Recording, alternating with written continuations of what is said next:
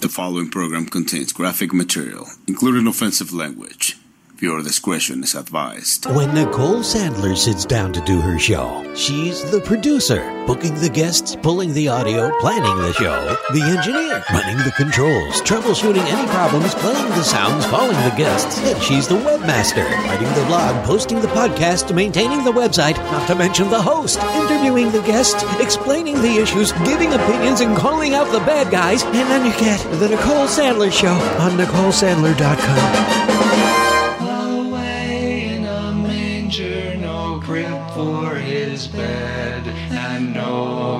is coming, the Congress has said. No comfort for poor people, not anymore. We'll teach 'em a lesson by slamming the door. The stars in the sky look down where he lay. His parents are lazy, his dad might be gay. Well, they are a burden,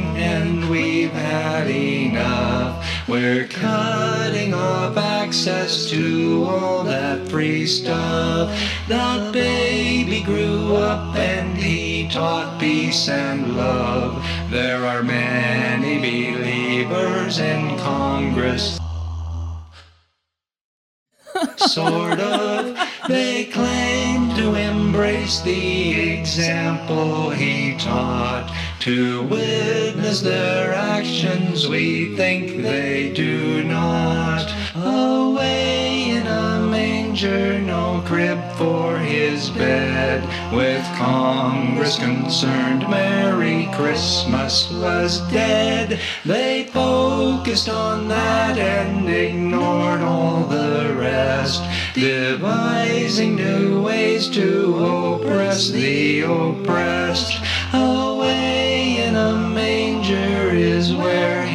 Must stay, or else his teachings might get in their way. There's money to grub and there are wars to sustain.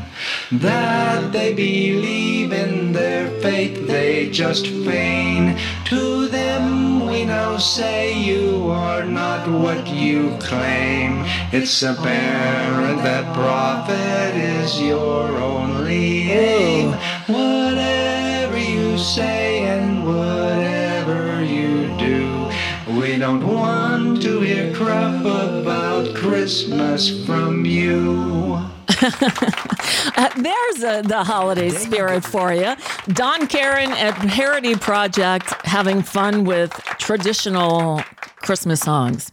Um, hey, just a reminder that uh, with Christmas this year falling on a Monday, um, we will do our annual Christmas music show. Um, I guess maybe I'll do, I don't know, I'll do one or two days. I haven't figured it out yet. Um, but I'll upload it and maybe uh, Progressive Voices might even play it over the weekend. So um, you have Christmas Eve music. I'm not sure, but it'll be um, on progressivevoices.com and of course on my stream. Hi, welcome uh, to a, what day is today? It's Wednesday. Oh my God. Um, and today's the 20, today's the 13th of of December. Um, and and that date is important. So hold that thought for just a second. Let me tell you what we've got coming up for today. You know, um, back it was like five months ago when the SAG-AFTRA strike was just getting started. That I reached out to an old friend of mine, David Jolliffe, who happens to be on the executive board of AFTRA. He's on the negotiating committee, um, and I invited him to come on the show and and talk to us about the strike. And he did, and he brought along, this was back in July. I was still in Florida. He brought along two of his friends, like show business royalty, Frances Fisher and Sean Astin. And I've never met them before, but they're, you know, they're all buds, all those those Hollywood royalty people. Anyway, um, uh, so I'd been in touch with Dave. One once it the news broke last month that they had come to a settlement and um, but the the whole uh, membership still had to vote on it. Um, I asked him, well, when it's all said and done, will you come back on and we can talk about you know, what you accomplished. And sure enough, um, today, uh, Dave Jolliffe will be here. And then he sent me um, an email after we agreed to do it. He said, I'll, I'll, check with Frances Fisher and Sean Astin and see if they can join us too. He said they're both uh, they're both traveling, but let's see. So I did get confirmation from Frances Fisher that she will jump on the the, the Zoom. Um, they'll be with us at the bottom of the hour, so at about uh, well whatever thirty wherever you are. Here in Arizona, it'll be three thirty, um, and uh, and Sean Astin, either he will join us or not. I'm not sure, but um, the reason I wanted to do this is uh, uh, multifold. One is, have you noticed this great resurgence in organized labor? I've always been a, a fan of it. In fact, it's my membership in AFTRA from the olden days before SAG and AFTRA merged um, that uh, you know is making me able to float right now um, because I was vested in AFTRA from my work in Los Angeles, so I I have a small pension, and thank goodness because without it I don't know where I'd be. Um, and uh, uh, so and we we've watched a number of labor victories from the Writers Guild, of course, SAG-AFTRA, um, the railroad workers who finally got what they were asking for, um, United Auto Workers. I mean, there have been a number of strikes this year alone, and they've all worked out to the benefit of the workers. Go figure. So um, there's that, and that's good news. And the thing is, you know, we we all heard. All right, so the strike's over. Actors are going back to work. The writers went back to work before the actors did, um, but we don't really know the specifics, especially with the AI provisions, the artificial intelligence provisions, and apparently that was the sticking point. Um, but anyway, I'll, I will wait, and rather than me try to tell you what they got, um, uh, I'll let uh, I'll let our experts fill us in. So they'll join us. I don't know, about twenty minutes or so. In the meantime, um, there was a lot of news today. I thought we'd go through some of it, but uh, in my travels, as I'm reading up on what's going on in the news, one thing jogged my memory. And here's the line that got me 23 years ago today, Vice President Al Gore conceded the presidential election to George W. Bush after the Supreme Court ruled in W's favor. To some of us, it seems like just yesterday. In fact, I'm one of those. So uh, uh, on December 13th, 2023, in case you haven't been following along, um, I was I was still in Kazakhstan. I had gone over there to adopt my daughter, and um, it's it's a whole story. I mean, here's a, is a long story, and if you haven't yet checked out uh, my adoption journal, I invite you to do so. It's posted at NicoleSandler.com. Um, and if you go on the, there's like a, a navigation menu along the top, and one of the the things says, uh, I think it says about Nicole, and um, on it, one of the pull down under the pull down of about Nicole is um, mine and Allison's adoption story.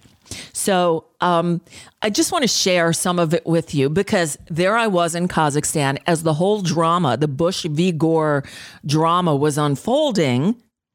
I'm in Kazakhstan, and the only English language news programming is Fox. So any coverage I got of the the back and forth, the Bush v. Gore thing, came under the Fox cloud.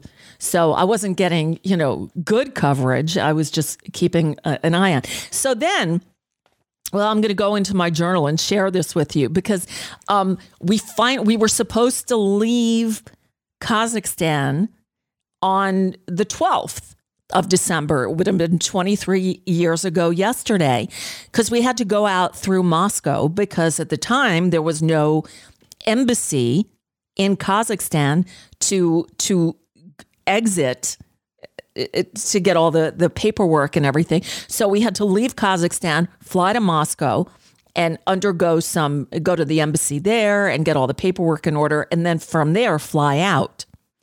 Well, they kept delaying things. The the visas weren't done in time and then and then we're coming up against the holidays and there are no you know seats on planes. So I'm looking at um, here. I'm gonna. I'll put this up so you can actually see what I'm looking at. Those of you who are uh, watching a video, um, one of the video feeds. So here's. Um, uh, can I do this? Hold on. Let me bring this down a little bit so I'm not giving you way too much information. So, um, uh, up on the screen is is a, a page from my journal, and it says December 12th, 2000, still in Almaty, Kazakhstan. And I wrote, it's it's Tuesday, December 12th, about 12:20 p.m. and I'm still in Kazakhstan. I should have been in Moscow by now, but Allison's visa didn't come through in time. We had our exit interview at the U.S. Embassy here in Almaty yesterday afternoon, and our coordinator, Galia, misunderstood when she was told that Allison's passport was ready. She thought that meant that her exit visa was ready too, which it wasn't.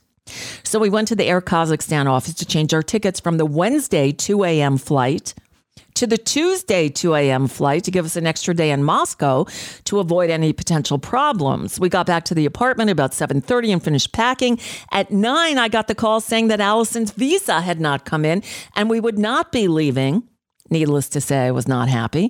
This morning, it was back to the airline office to change the tickets back, more money, and luckily our seats were still available.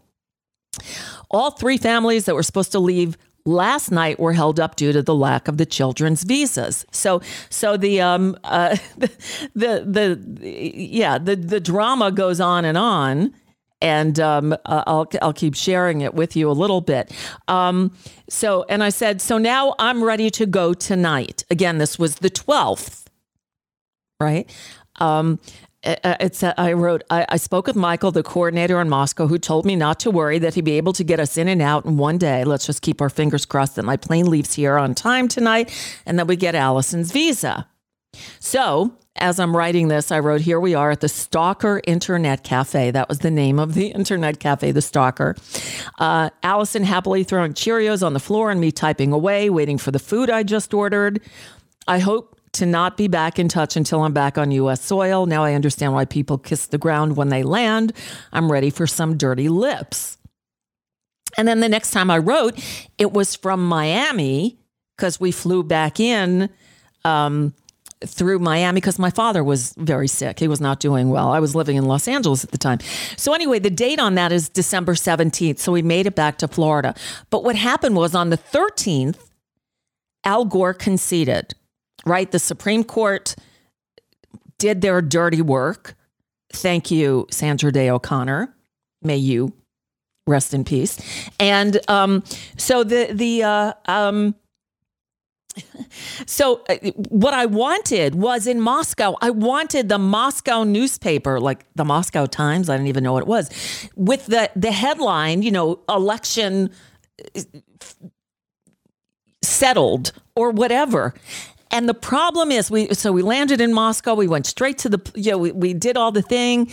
But we got to the airport the morning of, I want to say it was the 13th or the four, The days are all uh, coming together. Um, and there's a funny story in the in the um, in the journal about adventures in poopy diapers and airplanes and buses. Oh my! That you can read on your own should you care to. Again just look for our adoption journal. But so i went i'm i'm like going through the airport in moscow trying to find the newspaper and they were not out. They weren't there before i had to get on the plane and left. So we had to switch planes. We had a layover in frankfurt germany at which time i was able to get the newspaper from uh, from the 14th. It was December 14th, 2000, and it is the International Herald Tribune. It wasn't exactly the one I wanted, but it's a decision. It's Bush. So I'm a pack rat. So I've held on to this for all these years, thinking that this would be a piece of history to have. And I guess it is, but it was not the one I wanted. I wanted the December 13th paper and couldn't get it. But anyway, um, bear with me because you know I, I go through this every year at around this time. But uh, so it was um, 23 years ago tonight.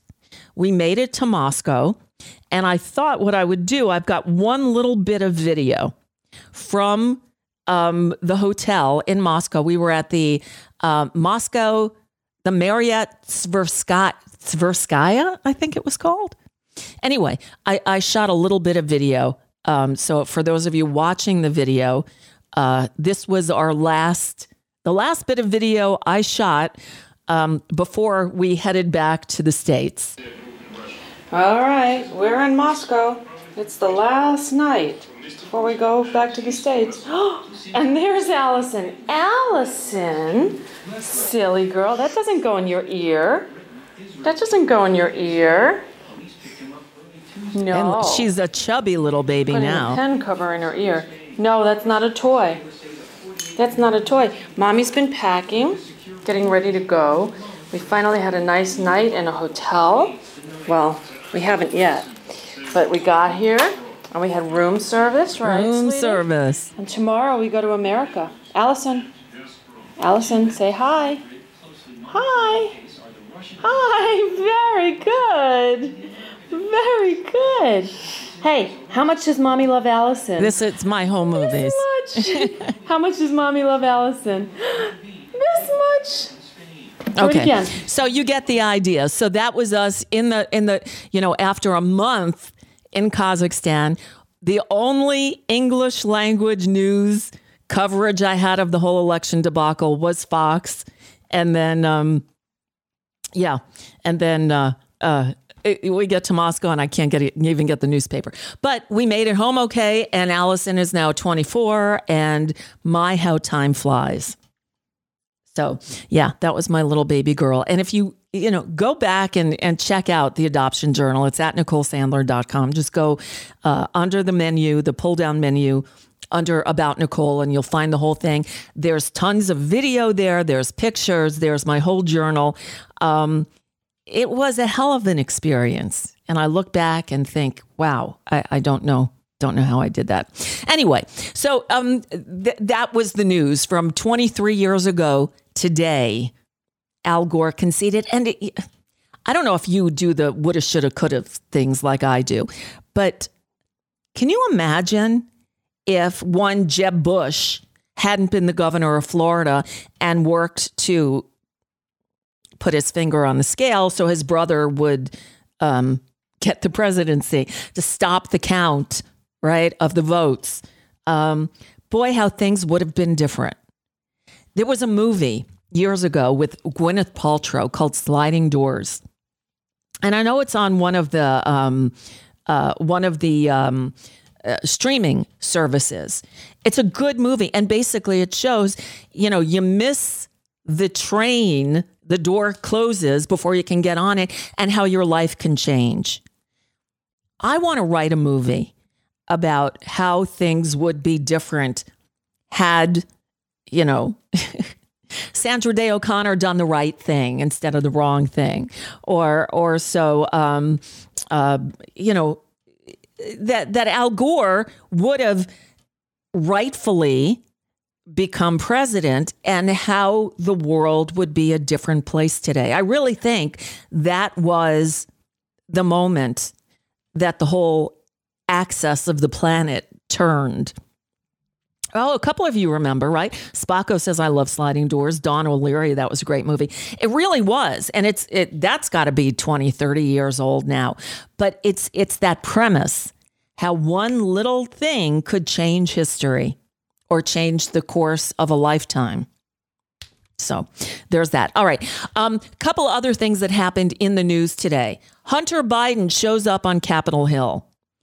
You may recall Hunter Biden said that he would um, that that he would um, testify before an open session, a public hearing, which is originally, if you recall, uh, James Comer, the the, the idiot uh, chair of the House Oversight Committee, said that they would welcome Hunter Biden to a public hearing until he said he would do it. And then they said, oh, no, no, no, no, it can't be public. It's got to be private.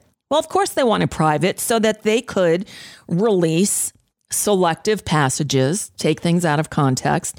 Um, and and the, the hypocrisy in this group is just stunning. I'm not going to play for you any of the audio from the um, uh, the the the um, that I don't I don't even want to call it a hearing, whatever it was that went on in the House today, where they opened um, arguments into an impeachment inquiry into Joe Biden between Hunter Biden saying no, I won't testify before a closed committee. I'll do it a, a public hearing.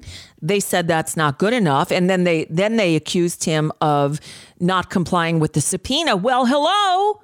Jim Jordan, who did not comply with congressional subpoenas. In fact, none of those Republicans complied with the subpoenas that they were legally bound to comply with. It was okay for them to say, no, we're not going to comply. But, um, but the Republicans don't have to comply. It's, it's just opposite world, just opposite world. So there's that. We'll talk with Marcy Wheeler more about that on Friday because, again, she can make sense of this stuff where I can't. Um, so there's that. All right. The, the the other thing, let's see what else I was going to tell you about. Oh, so um, last week was it last week already? Desi Doyen was here to talk about. Was it last week? God, the days run together.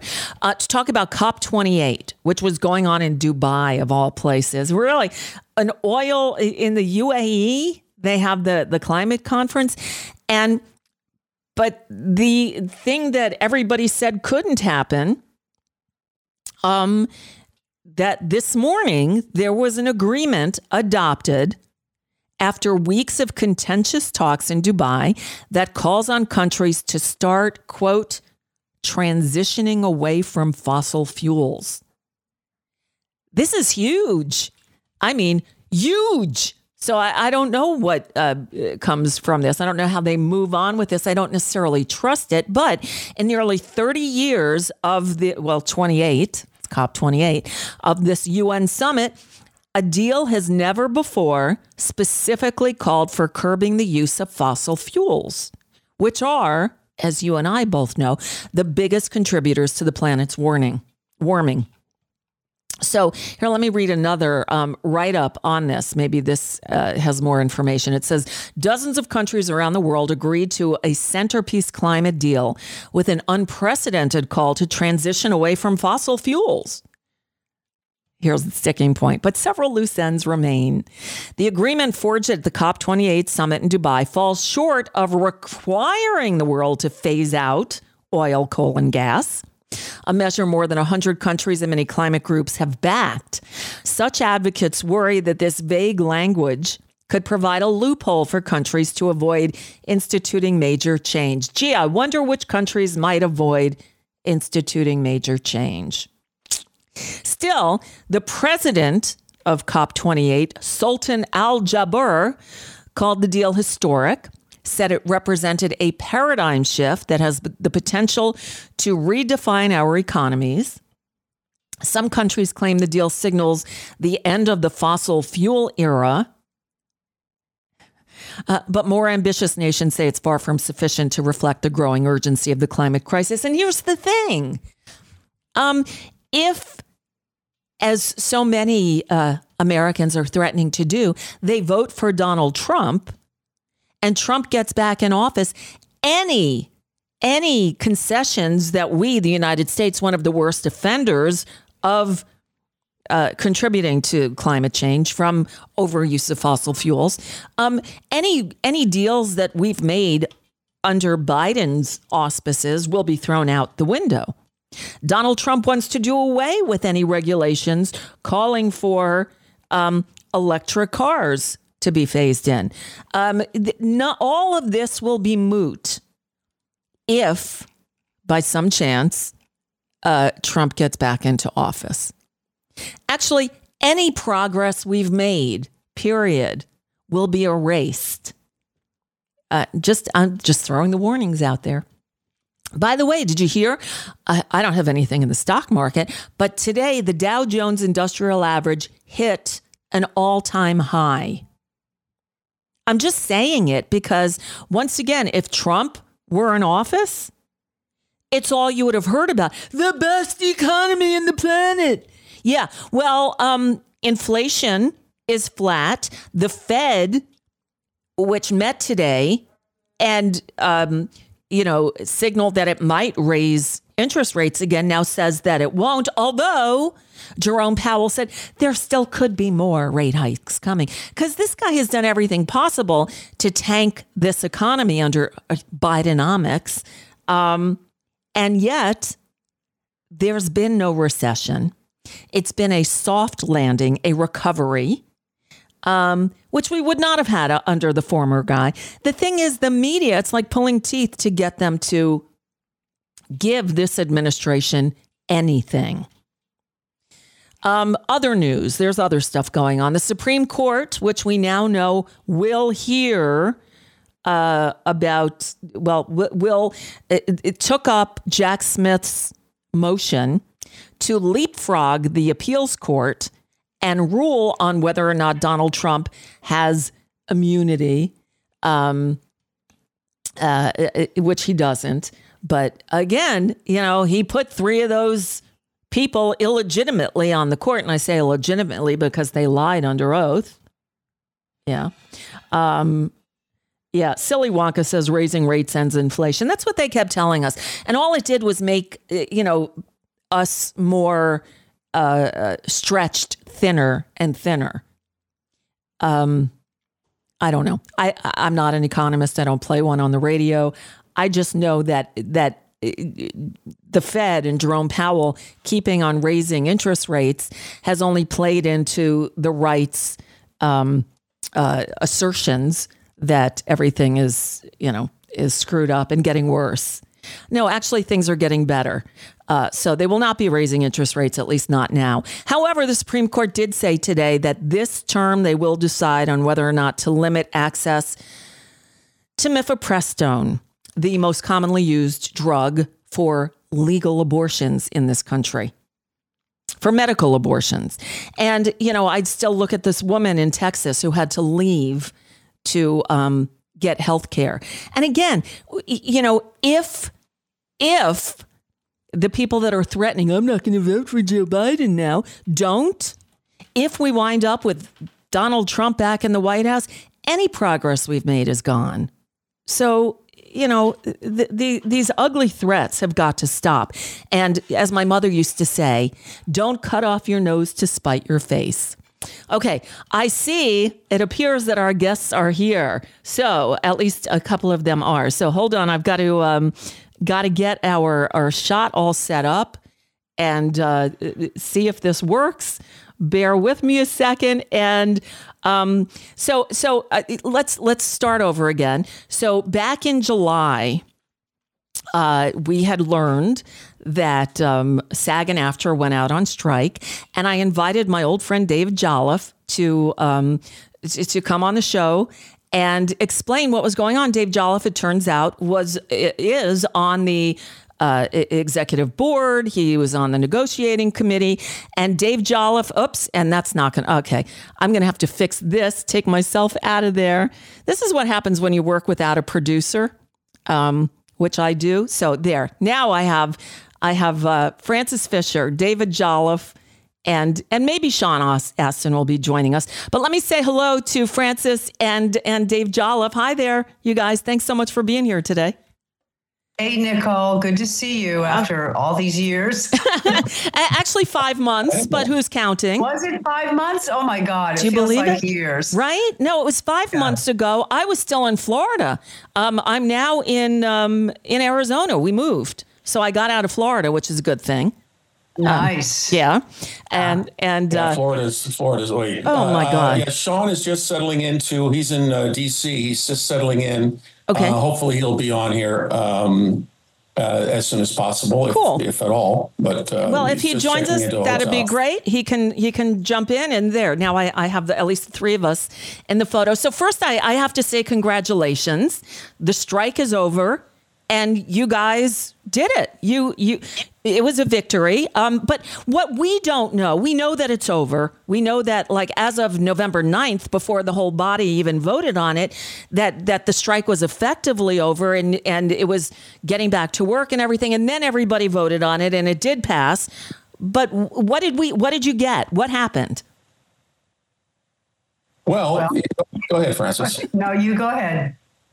Well, what we got um, was, uh, first of all, over a billion dollars in new money over the term of the contract, which is about uh, just around two and a half years.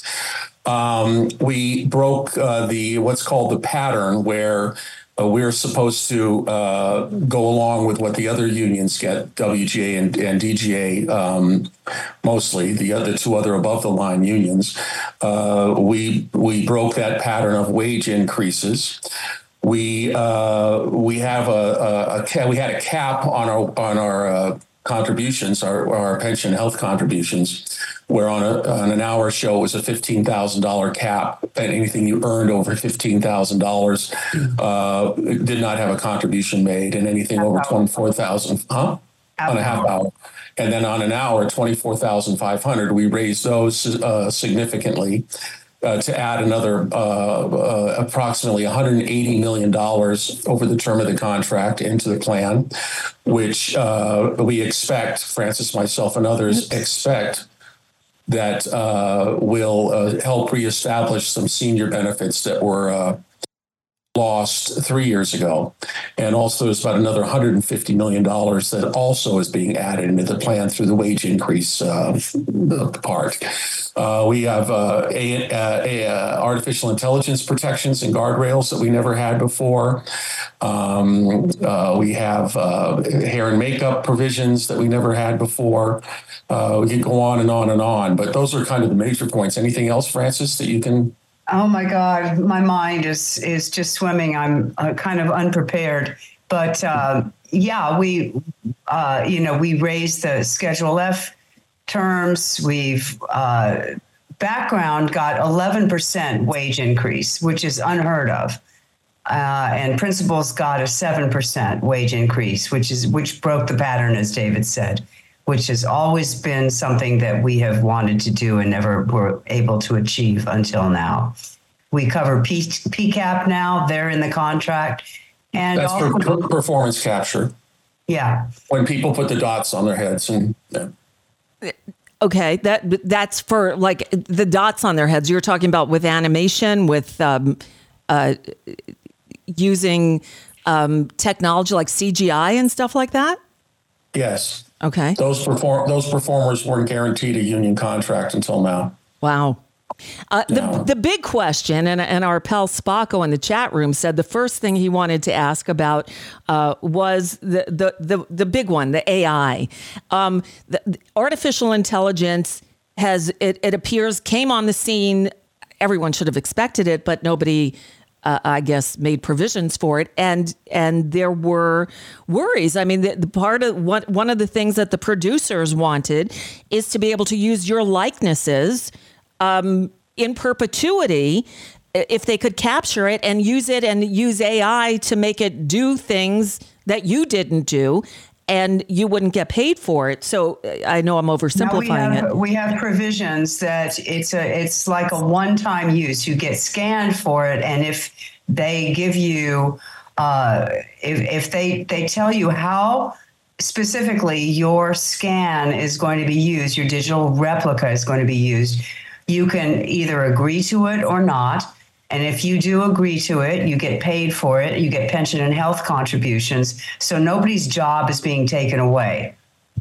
Okay. Yeah, people, people, you know, uh, performers uh, uh, need to understand that you know that, that, that, people think that it's going to be a condition of, of employment, which means that you know you don't want to sign it, we'll go on to the next actor that you know will sign it. The thing is, is that in that in that condition of employment, they have to articulate specifically where and when they want to use your replica. So, and let's say in the in the in the in the voiceover business or in the on-camera business, um, they you know there'd be a line there. We want to use your digital replica. It can't say anywhere we want. It has to say let's doing let's say you're doing episode uh, four of a Law and Order, and they want to maybe bring that character back in episode seven in some little thing or something that you would work in they have to articulate that it is that specific episode that they want to use your uh, digital replica, and they have to pay you for whatever that work would have been. So uh, uh, that's a guardrail that's in place. It's not a blanket uh, condition of employment. It's not a blanket signing away your rights. It has to be specifically articulated to what that is. And it's got uh, to be for that production. It's not that they can keep it and use it in any, any other production. The thing right. was very uh, scary to the background folks is that they thought that they would be scanned once and their their digital replica would be used in perpetuity. That's not that way any longer. And also, background must have 25 human beings in a television production and 85 human beings in a movie before any digital replicas can be used or non union uh, background can be used. Okay. So we have protections for human beings. Wow. And, and who would, like, you know, I was just talking about something that happened 23 years ago. Do you know it was 23 years ago today that Al Gore conceded? and the whole, I think, uh, history changed, right? It was 23 years ago. Um, and just, uh, I was talking about the, there was this movie called Sliding Doors, just where, yeah. you know, anything, one little thing can change the course of history. And I can't help but think what life would be like today if if Jeb Bush hadn't been governor of Florida and, and, and it's, it's, Sandra Day O'Connor did the right thing instead of the wrong, and if Al Gore hadn't conceded. Um, how things might be different. But I don't think any of us ever considered the idea of artificial intelligence uh, like being so integral to these negotiations in, in the year 2023. I guess we did. It was the future, but the future is here now.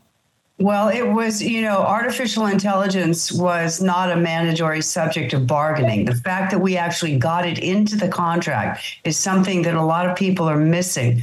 They could have kept it outside of of of the CBA, and we got it in, and we have guardrails.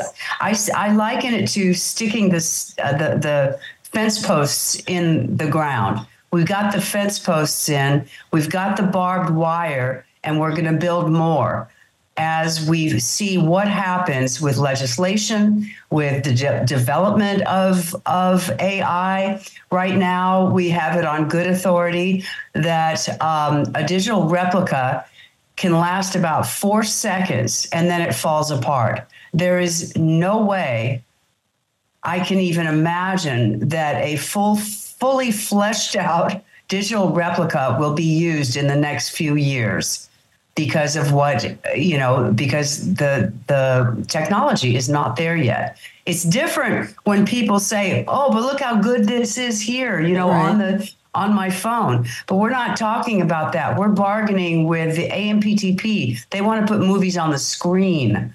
It's very different than watching something on your phone. Right, because when something is blown up that big for a big screen movie theater, you see every little imperfection and something that's digitally constructed that's not real um, I would guess would be would be really pixelated. I mean, it's not going to look no real. Humanity. And right, also, no the humanity. other thing part of it is is that I don't know if technology will ever be able to replicate a human emotion, no matter how much uh, they put into that blender and bring out. You know what I mean? Right. It's it's what what what audiences and what actors want to do is be real in the moment, relating to each other, looking into each other's eyes. Well, and that's the most difficult thing I would guess about being an actor. Certainly, I'm not one. Uh, I, my, my emotions are readily obvious uh, because uh, it, it's it's what I do every day. I'm brutally honest. But when you're an actor, you need to be able to affect these changes that you may not necessarily be feeling but that your character is and convey that that's that's a skill that you guys master over a lifetime that uh, and you could tell the difference between someone who's not a real actor and someone who is so to try to get that artificially constructed uh, I can't. I I can't grok it. It just my brain doesn't go there. But this is what they're trying to do to to save money, I guess. So, you know, until or unless um, it becomes its own art form, like animation, mm. or or or there's a character uh, that is not human, like you, you, know, maybe in the next Star Wars, R two D two is right. you know, or C three PO or whatever is, uh, or a dragon. Uh, or, or, whatever mythical creature you know is. But that's been VFX, you know, uh, for for decades anyway you know, go back to Jason and the Argonauts and stop motion and, you know, from 50, 60 years ago. So it will, it will evolve. But our goal as unionists and, and, the gatekeepers and protectors of, of performers. Uh, what our goal and, and, and charge is, is to protect that work and make sure that we, the human beings, are the ones who actually perform. I gotcha. And, and Frances, yeah. one thing, uh, Frances Fisher and David Jolliffe are with us. And one thing that you had mentioned is about how many humans have to be in a scene before they can. So I always think of, you know, when I talked about why I got into radio, I, I like radio because I'm sort of a hermit and I one person can go in a studio and recreate the Super Bowl with just some sound effects and imagination. But to do that in TV or on film, you it, you need a lot of people and you need a you, it's it's it's to be a big production um, to fill a stadium full of people they could conceivably use these scans and have faces like that but you're saying one of the protections you got is so many human beings have to be scattered in among these background. among the um, the, right, and and listen, you know, uh, back to you know uh, to the you know the old MGM. Uh, you know, uh, old style biblical movies when they filled up the Coliseum. They used to use paper cutouts and have them on poles and sticks moving up and down. And there's a there's a technology now called tiling, which has been used for about a decade Ted Lasso. They uh, they did a uh, some kind of documentary or something about how they filled the soccer stadiums. So uh, we're using this technology. We understand that, but um, we have the guaranteed number, and it's a higher number than used to be guaranteed in both television and in, in films. So we feel that that, along with the wage increases that we got them outsized, as Frances said, eleven percent the first year, and then another four percent starting in July first 1st of next year and another 3.5% after that, that, um, you know, and other protections that we've gotten, we feel very comfortable. Beyond comfortable, we feel good with what we got. So, how long does this contract go? Is this is this going to be? It goes until it goes until June 30 of uh, 2026. Okay. So two two and a half years. And then do you have to do it all over again? what happens? And, and, then somebody will do it all over again. this was my ninth one. I think it was France's fourth or fifth. And, you know, we'll see. I'll, I'll be here as long as I can stand. But uh, um, my, my first negotiation was 24, or five, quarter century ago. So this was my ninth TV theatrical wow. negotiation. Wow. So they're, uh, they're, it's, it's exhausting. I, am sure it is, and I know Dave. When when the, when the news broke that there was a settlement, and I, I said I, I, would love to get you back on to talk about you know what you got, how what the deal was. Um, you did say, well, we still have to do the whole vote. So so what happened? The the negotiating committee made the deal, and then it had to go out to the full membership. Yeah, yeah. The, negotiate, the negotiating committee makes the deal. They give a report uh, a summary of what uh, of what the deal is, the deal points to the board. We did that a couple days after uh, we we we uh, tentatively agreed with the uh, with our uh, bargaining partners.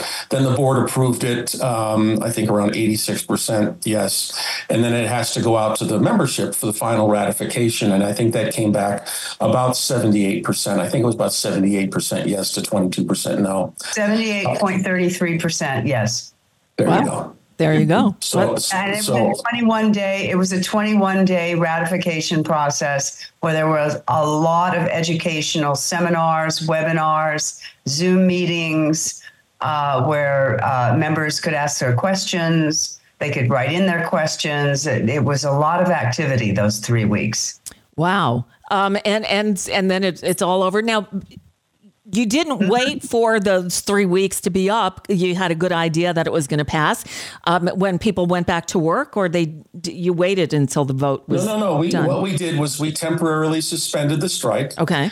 And uh, uh, we did, the negotiating committee did that. And then the day the board met, everybody could, I think it was November 9th, everybody could go back to work on a tentative agreement because uh, with the, with, not with the, uh, you know, absolute assurance, but with the hope that the referendum would pass. It did. So what we, uh, what we felt was, is it would be better to get people back to work as soon as possible uh, uh, and see how the referendum turned out, uh, which proved to be the right choice because people got those wage increases and all the new benefits going back to, I think it was November 9th or 10th, around there somewhere.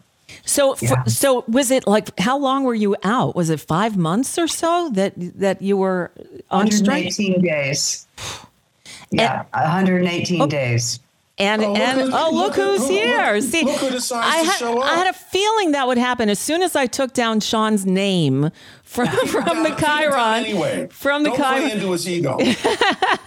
Now hold on, I got to get me out of the way here so we can see Sean. Give me one second. This is this is me being. Uh, uh, director, talent, everything. This is why you need people who know what they're doing.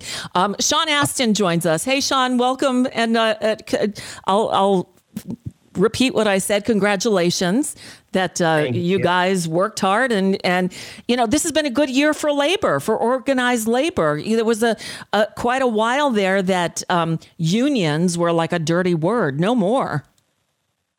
I just drove, uh, rode on the train from uh, from New York to D.C. and my daughter and I sat opposite the head of the NFL Players uh, uh, Union, Players Association, and uh, we had three hours of like really great, intense discussion about just what you just said about this moment in uh, in labor in, in America and trying to figure out, you know, how do you how do you keep it going?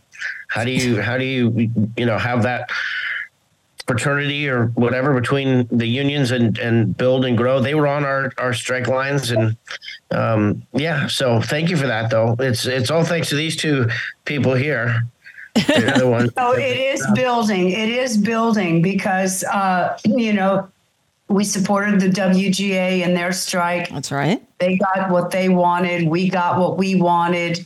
And now, you know, with the gains that we got, I mean, Sheryl Lee Ralph said she was with a lot of union leaders a couple of nights ago, and uh, they were all amazed at what we achieved in our contract negotiations. And it's going to give IATSE and the Teamsters a boost because they can build on what we achieved.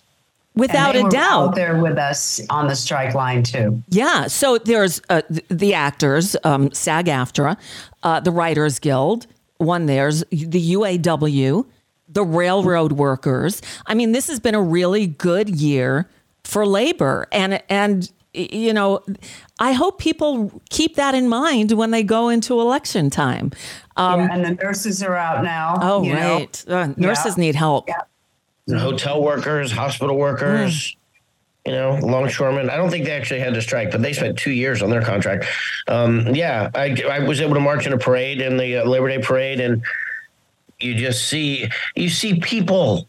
You see people walking around, you know that that um, that's what unions are. We're made up of human beings, and sometimes you uh, you, you forget that when you're talking about um, you know deal points and you know, when we watch the news and you think about all the different dynamics that affect the economy and everything else. But when it gets right down to it, we're talking about how can people work together to try and make sure that their interests are protected and represented. And so it's it's great that that's uh, happening in the country right now. We gotta, yeah, yeah. It's excellent.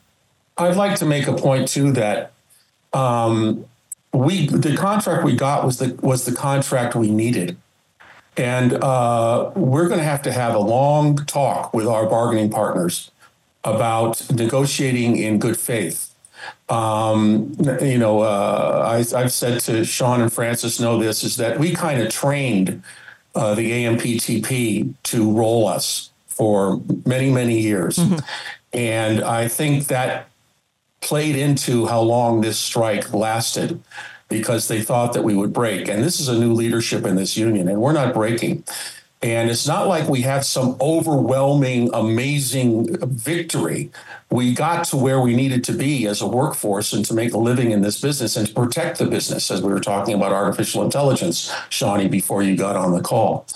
Um, so, over the next uh, year or two, we're going to have to sit down with uh, Carol or whoever is over there at the AMPTP uh, and say, listen, you know, we need to start bargaining uh, in a way where we respect each other. And uh, so that we're not putting people out of work for four months, five months, six months is yeah. what happened in our business because the WGA started two months before we did. Um, and you need to bargain with us fairly and squarely so that we don't get into this situation again. Uh, you know, we needed uh, at least that um, 7% uh, increase in wages just to stay even with inflation. And we're going to catch up with inflation because of the way the calendar is working out. We'll get another 4% increase starting July 1st of uh, next year. So that'll put us at over 11% compounded, and that should get us pretty close to inflation. But you cannot be asking us to move backwards uh, in these negotiations. We need to stay even and move forward, or you're going to you're going to create this kind of animosity, and you're also not going to have a workforce that is professional. You get myself and Sean and Frances and all of them, not not for a, a real ton of money when it comes into the overall expense of manufacturing the product that we manufacture. So that's going to be our goal over the next couple of years is to try to create a better labor atmosphere with them, with our employers so that we don't get in these situations again. Right. Well, you know, uh, the the uh, Fran uh, famously said, you know, rather early on in our negotiations, to the lawyers that we were negotiating with across the table, the AMPTP, if you guys can't negotiate this, maybe I need to go, we need to go over your heads. And that's exactly what happened. The CEOs first bargained uh, with the WGA and got some movement. They ended up getting exactly what the WGA went out on with with nothing else. They could have saved five months. Wow. By by letting you know by just agreeing to that contract, they hurt so many people, and the same thing with us. You know, uh, things started moving uh, when the CEOs came in, and they had to be educated about the contract. Well, we saw yeah, some know, some kind of some kind of uh, uh, almost tone deaf statements from some of the CEOs, and I guess they got an earful and then came to the table, and uh, that's when things started. Also, also the, the, the, labor, uh, you know, uh, negotiators on the other side are incentivized to give as little as possible, uh, not just you know philosophically, but monetarily. Uh, bonuses are built on how much they, how badly they can grind us, and that's not a good atmosphere. Uh, also, they're given limits on where they can go, and that's why, at to a point, we just said we can't deal with you guys we have to go to the bosses and explain to them what's going on here and uh, and and they li- and they listened. Now, of course, you know the AMPTP are their lawyers, and they're going to be advocating uh, for their client, the, you know, the the streamers and the studios. But at the end of the day, I think we built a, a much better relationship with management uh, than uh, than came before, where we were just dealing with not. I don't want to use the word underlings, but um, you know, the, the hired lawyers lawyers that are there to grind us to a pulp. Sure. And that you know that's just not what, what if, with Frances, Sean, and I here, and with Duncan, who was fabulous, and uh, and and uh, presidents like Fran, that's not going to happen anymore. So hopefully that message was sent loud and clear, and we can start bargaining honestly, squarely, and get to the end much You quicker. sound, you sound so responsible, David. You're, you're such a uh, you're, you're such a responsible, even keeled, you know, manager of this process. I, I come away from this situation um, feeling a little more stung, a little more wounded than I would have wanted to. Really? Uh, I, on the on the one hand, it was a triumphant success if you look at it relative to all the contracts that have come before it. But I look at these uh, companies, and I see that no individual, not Bob Iger or any of those people, no one individual is um, accountable for their decision making. And so you end up with a consortium of companies that aren't responsible for anything. And so I, I think of it as a kind of sociopathic relationship. I don't, I don't know that you can ever get them to uh, see your humanity enough to be able to, you know, um, to, to, you know, this, this is what uh, Fran was saying from the, from the beginning, you know, who, who are you? Like, what, why can't we talk like we used to be able to talk? And it's like, well, you know, as an A-lister, you can engage in certain kind of conversations but when you're representing this amount of money they're they're uh, zero sum players. They do not have an emotional pulse. They do not care. I really believe that they do not maybe individually we would share stories about uh, hardships that members would face in this circumstance or that or whatever and you could see that the the people the lawyers or whoever was representing them the the junior executives or whoever were in there you could see them kind of like well up. They could feel the emotion of it. And then they'd file out of the room and we'd file out of the room. And what would come back a few hours later was absolute garbage. And you think like either they're brain dead or there's some like disconnect between what they're hearing and what they're deciding. It's almost like the, the feelers are in the room and then, you know, zero sum calculators are the ones actually writing down what comes across to us. So uh, my, what I want to make sure of is we're ready to strike again right away you know that we're that we look at this moment as a pause and let's we'll let ourselves regroup. People can get back to work. They can refill their coffers a little bit.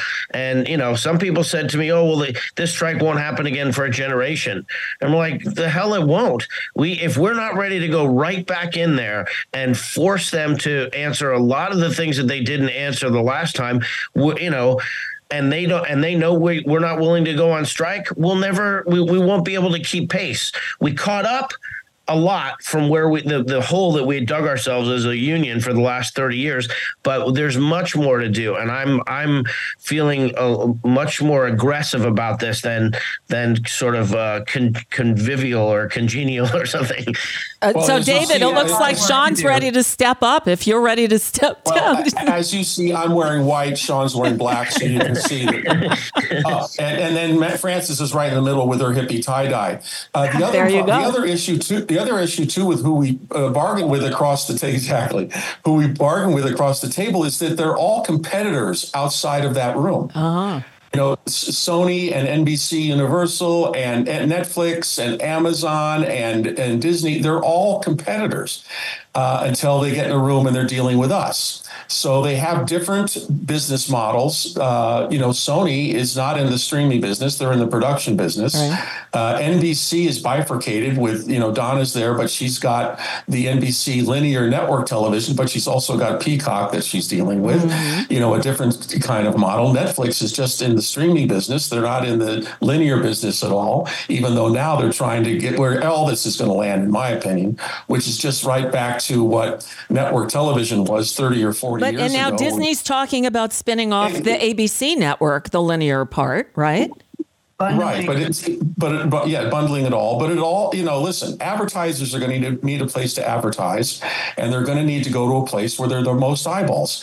And uh, however that works out, whatever the technology is, uh, is is where this thing is going to land. But the point I wanted to make is that we're in a room with people that have disparate interests, and uh, except when they get in the room, then all of a sudden they have to figure out all of you know, we have to figure out what general contract which is this friggin' thing, okay, Wow. which is Wow. 800 pages, 800 pages long, and um, that will fit into all of those business business models. So it's uh, it's a very difficult puzzle to work out, but uh, we have uh, very good minds, as you can see. Well, not me, but you can see with Frances and Sean, and then uh, I think we have very good, an excellent staff that understands these contracts and all the nuances. And Duncan did a fabulous job. I want to say that twice. Uh, a- And you had the, the, for the most part, the public on your side. I think people get it. We're all sick and tired of being, you know, treated like numbers. Um, that the humanity is not seen. That money is more important than our lives. And I think you had the most of the public on your side, and and they were glad to see the settled. So now I guess I want to ask you what what you're all working on now. Now that you can talk about projects again. I'm reading scripts. Shawnee already went back to work. Um, yeah. And I'm waiting for shows to come back in post production and loop them. So, um, you know, I'll probably get back in January, February. But you know, shows are you know people are back to work. Right. People are back to work. yeah. Sean, did I- In fact, Sean, weren't you? What'd you do? Good Morning America this morning. What did you do? Yeah, I was promoting a um, uh, Scrooge, the Christmas Carol that uh, came out. Uh, I don't know on, as a podcast about a week ago, and it it was like right at the top of all the numbers for the Apple Podcast. Like it was number one for the first week in its category, and it was on the. It had something like an eighty nine percent completion rate, Wow. and so they had me on there with my scarf and my Dickensian hat, talking about um, enjoying this holiday season and and being grateful for the you know the opportunities that are upon us. I, I wonder how how people's um, holidays will be. I hope that people are gratified that they feel their their sacrifice was worth it. And um, you know, when you're on a negotiating committee, you kind of you just have to hope you're making the right decisions, you know, for to stay out as long as you stay out and stopping when you stop. And but yeah, no, I was back to work. I, I can't say the name of the sitcom, but I did I did an episode of a sitcom last week, Why and can't you say it? Well, I Not strike anymore. Yeah. no, no, but they uh, their PR machine was going to make an announcement this week, so I don't want to preempt their announcement.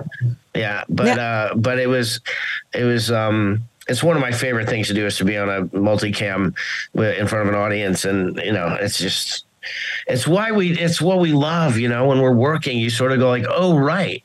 Oh, that's what I it's about. actually went and did a a couple hours of ADR last week. I forgot about that. And that's mm-hmm. acting too. I actually changed a little bit of my performance with, you know, with, you know, line changes here and there, different tonality and all that, improved what was shot on the day. So that was So fun. ADR Fun. is that's the, the the voice when you loop in, uh, you put in sounds or or redub um, Yeah, dialogue if, if, or if the sound's messed up or it, you know they need a little more information because there's you know and i was the it, she's a writer director so she wrote me some really great lines to to forward the plot that you know on the back of my head so you didn't have to do any mouth movements and stuff like that They actually called it looping back in the day because the physical film strip with what they created a loop, so you do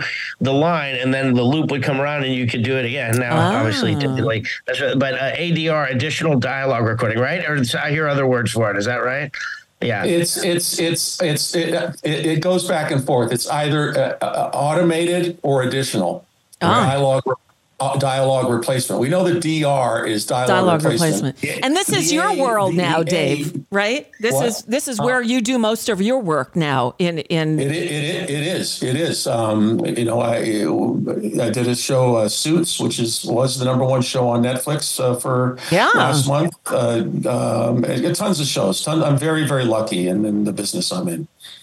And as I'm telling people that, um, and I guess you don't get anything from it, but your old Room 222 episodes are available on YouTube.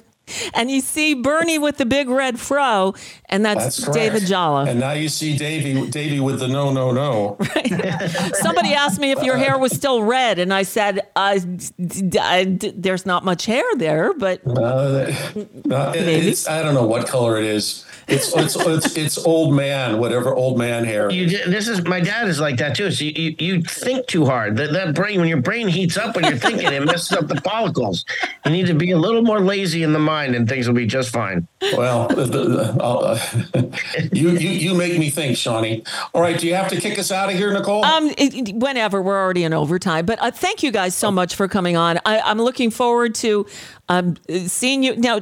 Um, Sean, do you have something on Netflix now? Did I see you were promoting something on Shitter? Um, there's a thing called The Shift that is uh, an Angel Studios production that just was in the actual physical theaters. Um, I don't know if that's found its way to one of the streaming platforms yet. Um, there is another one called I Mordecai. I think I'm not sure which. Pla- I've just uh, you know before COVID, I did all this stuff and it's just been sitting there. And now as soon as the strike is over, like ten things came out all at the same time.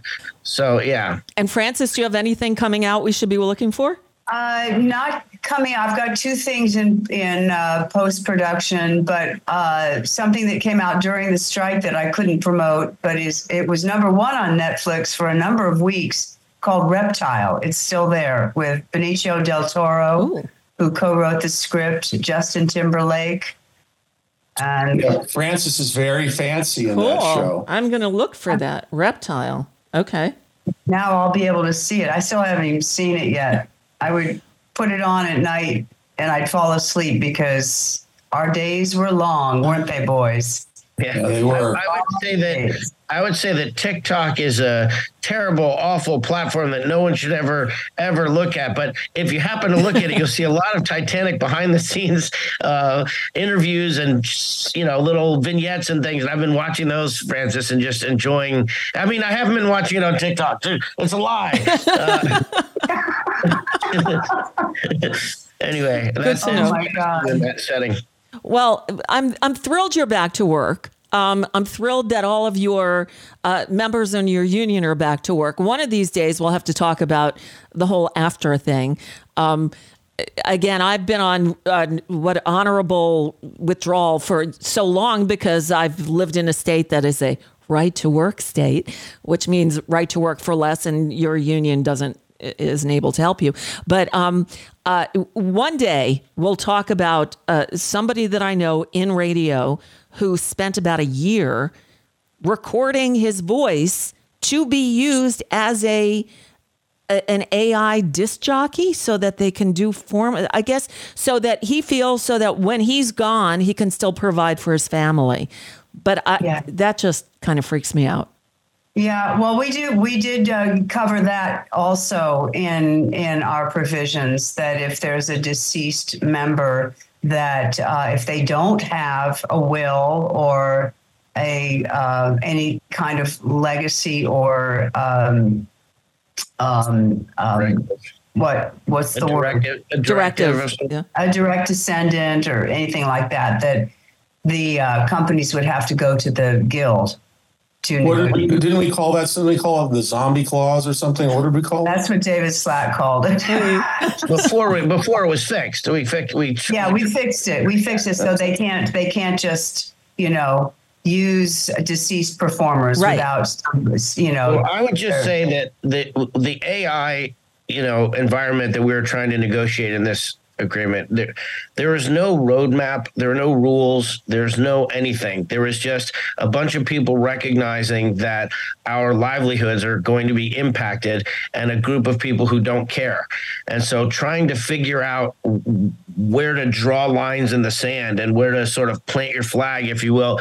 I think we did a really good job of making sure that for all time, the industry has acknowledged that its behavior in this space has an impact on our careers. And now we're going to have to go.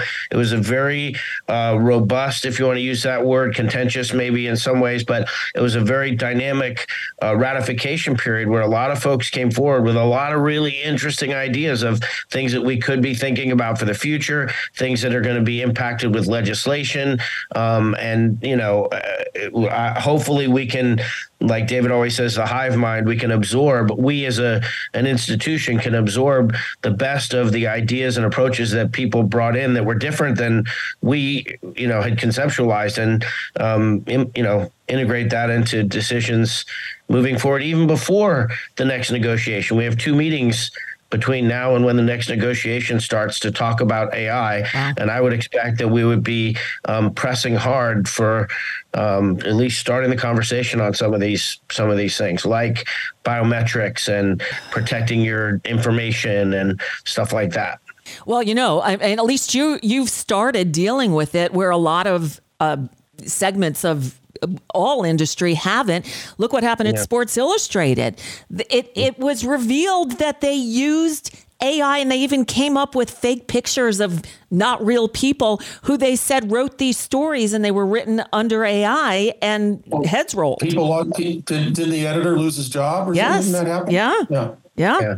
So well, I, I, think that we deserve, you know, we we're in the, we're the tip of the spear in terms of the the easiest to manipulate at the highest cost to the worker. Mm. Um, but everyone is going to have to figure out what, how to address themselves to this new technology. I don't think we should be afraid of it, but I think you know uh, SAG-AFTRA did a good job of of you know, plan like I say, planting a flag in the conversation, and and um, you know, we're gonna have. It's gonna be really interesting to see what what provisions actually get triggered and how well um, they do with you know their their reporting is they have a lot of responsibility. The studios have a responsibility to do reporting and we'll see how well they do it and we'll see if claims start piling up. And we'll you know it's it's not like uh, other negotiations where you you put down your pens and you walk you shake hands and walk away. This is like nope this is everybody needs to stay focused on this beat by beat as we move forward. Absolutely. Absolutely. Every all eyes are on ai yes uh, and not just in the world of of acting and movies and TV, but everywhere, publishing, you know, it, you name it. It's, it's, a huge challenge going forward. So at least you guys are already dealing with it. Uh, David Jolliffe, Frances Fisher, Sean Astin. It's an honor to have you guys here, and thank you so much for for coming back and talking about what you did. And congratulations! I know you worked really hard on this, and I'm very happy that you got it done. And hopefully, uh, 2026, you know, will be okay. But it sounds like Sean's ready to, to take up the fight uh, as he's going forward. There's no relaxing. We're not relaxing. Maybe over the holidays a little bit. Yeah, a uh, little, little relaxing, but not uh, not yeah. too much. The, the, the, we have there's a lot of people who are paying attention a lot. I mean, our, our committee, but also the board leadership and new new people that are into the board and and uh, members who are now realizing that they're it's not just permissible, but it's required that members get involved and read the Constitution and look through our contracts and raise their hand. And nobody's going to necessarily ask you to do it. Just step in and and do it. And I, you know, I honor the the work, David, your work, and Frances, your work, and a lot of our uh, elder statespersons who have for decades done done this union, made the union go. And, um, you know, so you can have Duncan and you can have, you know, Fran and everything else. But if you don't have you guys who understand where we've been in there slogging and fighting it out, it doesn't, it, um, you know, that, that institutional knowledge and heart is means a lot. So I'm very proud to stand with you. and they're and they're pointing right back at you. Uh, again, Sean Astin, Frances Fisher, David Jolliffe, thank you all so much. And uh, now get back to work. Thanks, Nicole. Thank you so Thanks, much. You take care. Bye, Bye bye. Uh, what what a treat. What a what a absolute pre- pleasure and a, and a treat that was. Um, yeah, you know, I I, I just live here. I'm fa- you know I'm a fan of all of them. Uh, Dave I've known for for 30 years, but uh, Frances Fisher. Oh my God, The Unforgiven. Go watch that movie. Rudy not Giuliani, the original Rudy, Sean Astin. And I'm not, I don't like sports movies, but Rudy, my, I need to watch it again. It's a good, like, Christmas movie. Anyway, um, and David Jolliffe, go go look up Room 222 on YouTube and uh, marvel at, at Bernie's fro and how socially ahead of the curve they were all those years ago. All right. With that, we're done. Uh, we went into overtime today, but you know, for good reason. Uh, tomorrow's Thursday. Howie Klein will be here. Friday, Empty Wheel, Marcy Wheeler. And um, yeah, thanks for listening, everybody. Uh, I hope that was good for you too. All right. I'll see you tomorrow. Take care. Be good. Peace out.